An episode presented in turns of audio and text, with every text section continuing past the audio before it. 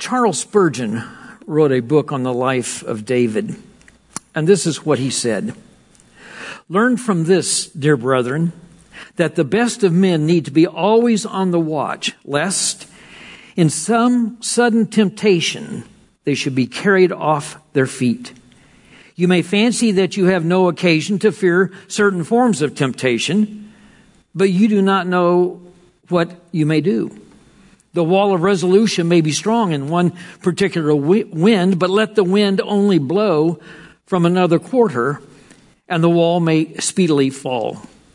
You may think yourself to be strong simply because, as yet, you have not been tested and tried as you will be sooner or later. And then in a single moment, when you are least prepared for it, you may be overthrown.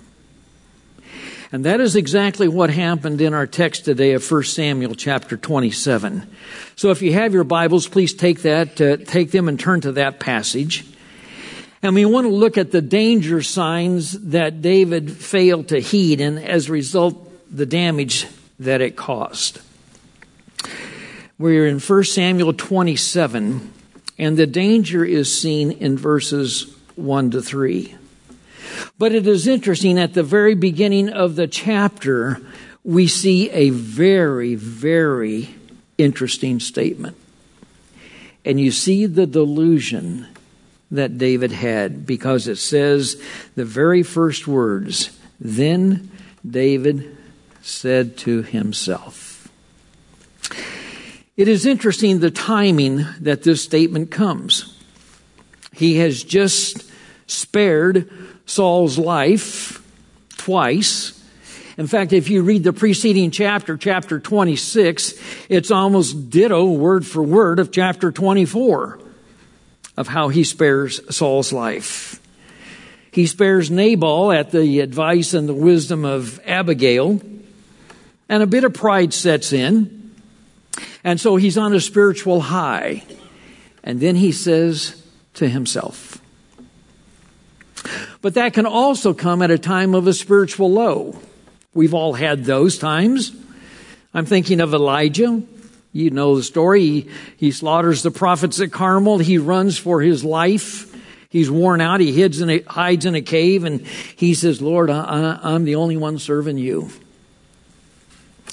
It is interesting the timing that the devil uses, isn't it? And at that sp- perfect time, he sets the trap. Both spiritual highs and spiritual lows are equally dangerous. But the trap is so very, very subtle. And that trap is we make a decision from a human perspective. We don't seek God's guidance. We, we don't seek godly counsel from others about making any type of a decision. It's the idea, well, I guess I'll have to take care of myself. The Lord just doesn't care about me. Well, I prayed about it once. I thought the Lord would answer my prayer. I prayed about it once. You ever had that feeling? Certainly. It is interesting as you read through this chapter 27, there's absolutely no mention of God whatsoever in this chapter. So, the trap is set. The timing is perfect to fall into a temptation. And then he begins to doubt. I am convinced that personally that doubt is one of Satan's most effective tools just to get you to doubt. Well, I'm not sure. Notice what it says in the second part of verse 1. Now I will perish at the hand of Saul. What? Now I will perish at the hand of Saul. You see, when doubt sets in, it causes you, it short circuits the memory bank, doesn't it?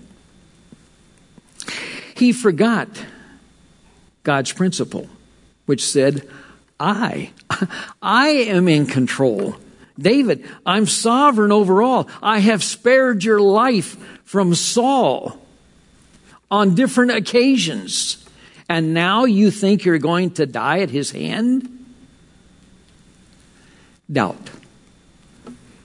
That five letter word has paralyzed many of us many a time. He forgot God's promise. God had appointed him king through Samuel. Saul even recognizes the fact that David is to be king. But David forgets. He forgets the principle that God is in control. He forgets the promise that one day he will be king. And he forgets the purpose of why God is delaying his appointment as king. What? To learn to trust God's timing. I took the dictionary and I looked up the word patience, which I don't have much of. Well, don't laugh. You're all in the same boat, yes. But the definition is very interesting. It says, capable of bearing delay. Hmm. Great definition. I have spent a lot of time in waiting rooms at the hospital. And it's interesting to watch people's reactions as they're sitting there. Oh, it, they're varied. Some are anxious, they're fiddling, some are knitting, some are reading or trying to read, some are outside smoking like a smokestack, uh, just antsy all over the place because they're incapable of handling delay. Patience. Doubt caused David to forget the principle that God was in control, that one day he would be king, and God was teaching him to wait for his appointed time. God would fulfill his purpose, but he had to wait. Are we any different? No. No. Satan uses the same timing and the same traps We'll come off of a spiritual high, maybe a, a conference we've gone to or a, a, meeting or something. And yeah, man, we're charged and oh man, Lord, I can handle this. And boy, I, everything is great, Lord. I, I did a great job and, and everything is just wonderful. And then all of a sudden he sets the trap of self-sufficiency that says, well, I, I, I, guess, Lord, uh, I, I guess you don't need to take care of me. I can take care of this situation myself.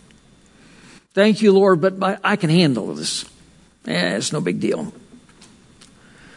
We'll be coming uh, using the trap of doubt. Well, great pressures, great problems, we forget that the Lord's in control. We forget the promises of God. The promises of God come out of His character. He's sinless. He's immutable. He's not going to change. His word is true. Will we trust it? You see, it's not a matter, can I trust God's word? It's a matter of, will I trust God's word? His word is trustworthy because it comes out of his character or we forget the purposes of God, teaching us to trust, teaching us patience, to wait upon His timing to complete His purpose. We live in such an immediate society. We want everything microwaved. We want to pop in 10 seconds and then there's the answer. God's not like that. So what happens is the delusion of the spiritual high and the beginning of the doubting of God and what he wants to accomplish in his life. David makes a very lousy decision. Look at verse 1, third part. Nothing better for me than to escape into the land of the Philistines. What? Saul will give up searching for me. and I will have escaped from his hand. The Philistines? Are you kidding? They're the enemy. I mean, he goes to King Achish and he appears before this king one time before in chapter 21 of 1 Samuel. It's the same king whose servants recognize him as David. And so what does David do? He feigns himself to be a madman. Now, now David wants to live with the same king. And you're sitting there and saying, that is really dumb. Mm-hmm. Mm-hmm. It was. It was a dumb decision. Of course, we've never made any dumb decisions. But can, can you imagine the, if you were sitting there in that room to listen to the scuttlebutt that went on? Hey, wasn't that the guy that killed Goliath? Ah, yeah. Some guys think he was Israel's king. I, I, I think that guy's been here before. Nah, I don't, I don't know, man. If he's been here before, why would he want to come back? And if it is David, what in the world are you doing here? Can you imagine that? You see, when you make a decision not seeking God's guidance, it affects everybody, not just you, because he has to go to his army of 600 men. And David would say to them, Guys, we're going to go to Gath. Okay. We're going to live with the Philistines. This is for the best of all of us. Can you imagine what those men said? They're the enemy. We've been fighting those guys for years. Now we're going to go live with them? This is crazy. Oh, indeed it was. But you know what's more crazy? The king that God had appointed to rule over his people has now subjected himself to an evil king who stands against God. Wow. Can you imagine what the Philistines said to the 600 men? What are you doing here? And the guys replied, uh, uh, We're the good guys now. We're on your side. And all of them would shake their head and say, This is one of the craziest things I have ever seen. And indeed, it was. All because David makes an wise decision. You know why? He didn't heed the danger signs. Well, when you yield to sin, there is damage. Verses 4 to 12 in the chapter tell you the damage that was done. And in verses 4 to 7, you see the private damage. There's no worshiping God. Think of the Psalms that declared His majesty Psalm 8, Psalm 19. No worshiping God here. No honoring God, upholding His character like you'd see in Psalm 9. No fearing God like you would see in Psalm 2 or Psalm 11. No trusting God Psalm 23, 27. Trusting God's goodness, God's guidance. You see, my friends, when you start that downward path of following temptation into sin, you will begin to sacrifice your priorities. And they become second place. Your desires take over and we follow our impulses. But it is interesting, too, Not only that his priorities were sacrificed, but it's interesting that his personality was different. For 16 months, he lived under Achish rule. And there are no Psalms that are written during this time. The sweet singer of Israel has now become a sullen soldier of the Philistines. Hmm. Joy is gone. The joy is gone. But it's the same thing that happens to us. When we yield to temptation, our priorities shift and a change happens in our personality. Why? Because our fellowship with God is hindered. The Holy Spirit is not controlling our life like He should. We're following our own will instead of being submitted to the Holy Spirit of God. And the fruit of the Spirit begins to take a back seat because we want to follow our own human desires. Sadly, I wish I could stop just here and say how much it affected David, but that's not true. Because in verses 8 to 12, you see the public damage that was done. Here is a true Israelite, appointed king of Israel, acting like a Philistine. He lies to the king to protect himself because the king says, Well, what have you been doing? Did you do any raids today? Oh, yeah, yeah, yeah, I did. Well, who were the raids against? Oh, they were against Israel. That was a lie. David was attacking neutral tribes, not Israel. Deceit begins to well up, and he begins to kill innocent people. The damage? He attacks the neutral tribes and kills every man and woman to cover his tracks so no one would know. So that the king would say, Wow, great job, David. In fact, David lies and is so successful that the king is convinced and he wants David to be his servant forever.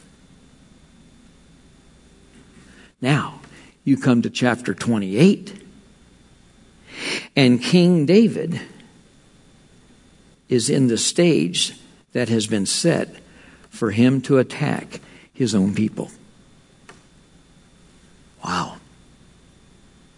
You see, the magnitude of the sin and the progression was this. It started in one man's mind, and now it is ending with an army preparing to go to war. That's damage. That is the damage that was caused by David's action. The interesting thing is this that same pattern of damage can be seen in our own life today. Do we act out the thoughts when temptation comes? How well do we resist and stand against the temptation? Or do we yield and say, oh, you know, it's, it's really no big deal?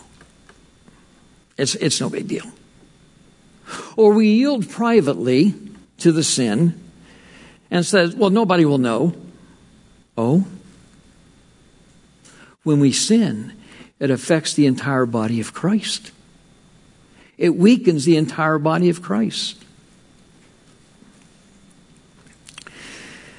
There are lessons, I think, that are important for us to learn. Because the same pattern that Satan used with David is the same pattern he has used throughout history. Uses it time past, uses it even today. It comes at a point of vulnerability. For with Adam, it says, well, you know what? Adam, if you partake, you'll be, as gods, you'll be wise. With David, it was pride. When Satan tempted Christ, Christ had fasted what? 40 days. He was hungry.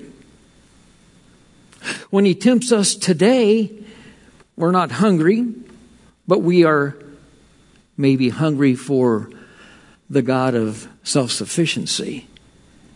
I can handle this. I don't, I don't need the Lord's help. There are steps that we see that happen. First of all, I think, just like with David, Satan wants us to act on impulse. Impulse. You'll be as God. Jesus, I know you're hungry. Just, just turn these, just turn these stones to bread. No big deal. Just, just do it. And how often have we yielded to temptation on impulse? The immediate. For you see, Satan never wants us to think of the consequences of our sin, just the immediate gratification. You and I know of situations where the immediate gratification has brought years of pain and hurt and heartache. The second step is that he wants us to doubt God's goodness. Well, uh, you know, if God really cared for you, why would you be in such a mess? Ah, Satan whispers in your ear and says, ah, you know what? You can do a better job. Ah, you know, uh, you know, you, you really thought God was good. Why in the world is this happening to you? If God really loved you, and you can fill in the blanks. Well, if God's going to really take care of you like He said He would, why did this happen?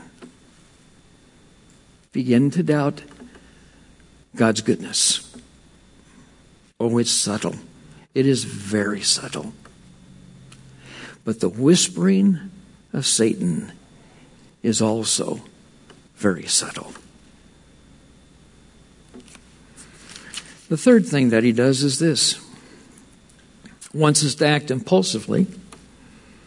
You'll be as God, knowing good and evil. Doubt God's goodness. Did God really say this? Did God really mean this? But the third thing is this He wants us to place our affections or our allegiance on anyone or anything other than Christ. You can handle this. You don't need God's help. Trust yourself. Be good to yourself. Take care of yourself. To place our affections or allegiance on anyone or anything except Christ Himself.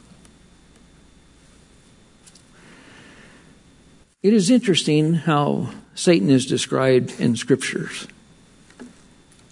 And one of the things is in 1 Peter 5. He says, He goes about as a roaring lion, seeking whom he may nibble. Nah. Seeking whom he may what? Devour. Satan is not interested in your defeat. He wants your absolute destruction.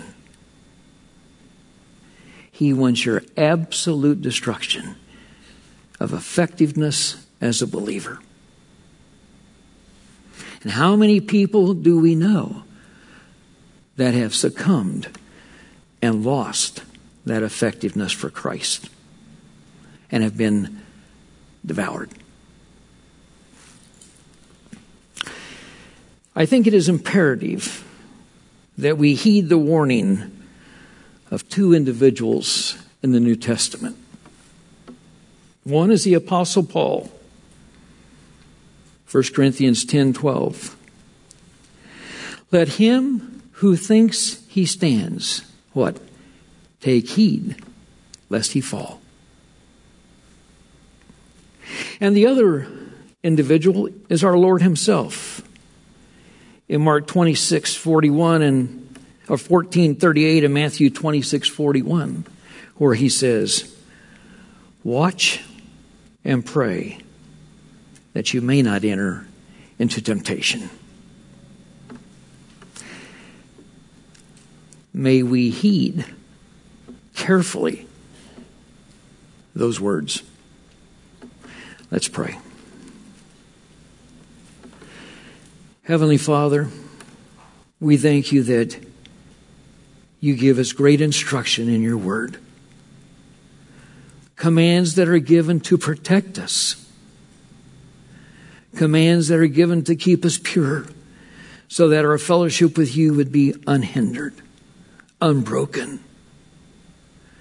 But Lord, so often we do such foolish things. We know, Lord, that you will forgive us, and we are grateful, grateful that you do. But, oh Lord, I pray that you would deliver us from pride, that we would be absolutely dependent upon you as a child is dependent upon a father and that we would be constantly vigilant, that we would watch and we would pray so that we would not enter into temptation. O oh Lord, keep us strong in the power of your might. For you are indeed our wonderful Lord and Savior and our defender. And we praise your holy name for that. And it's in your good name that we pray. And the family of God said, Amen. You are dismissed.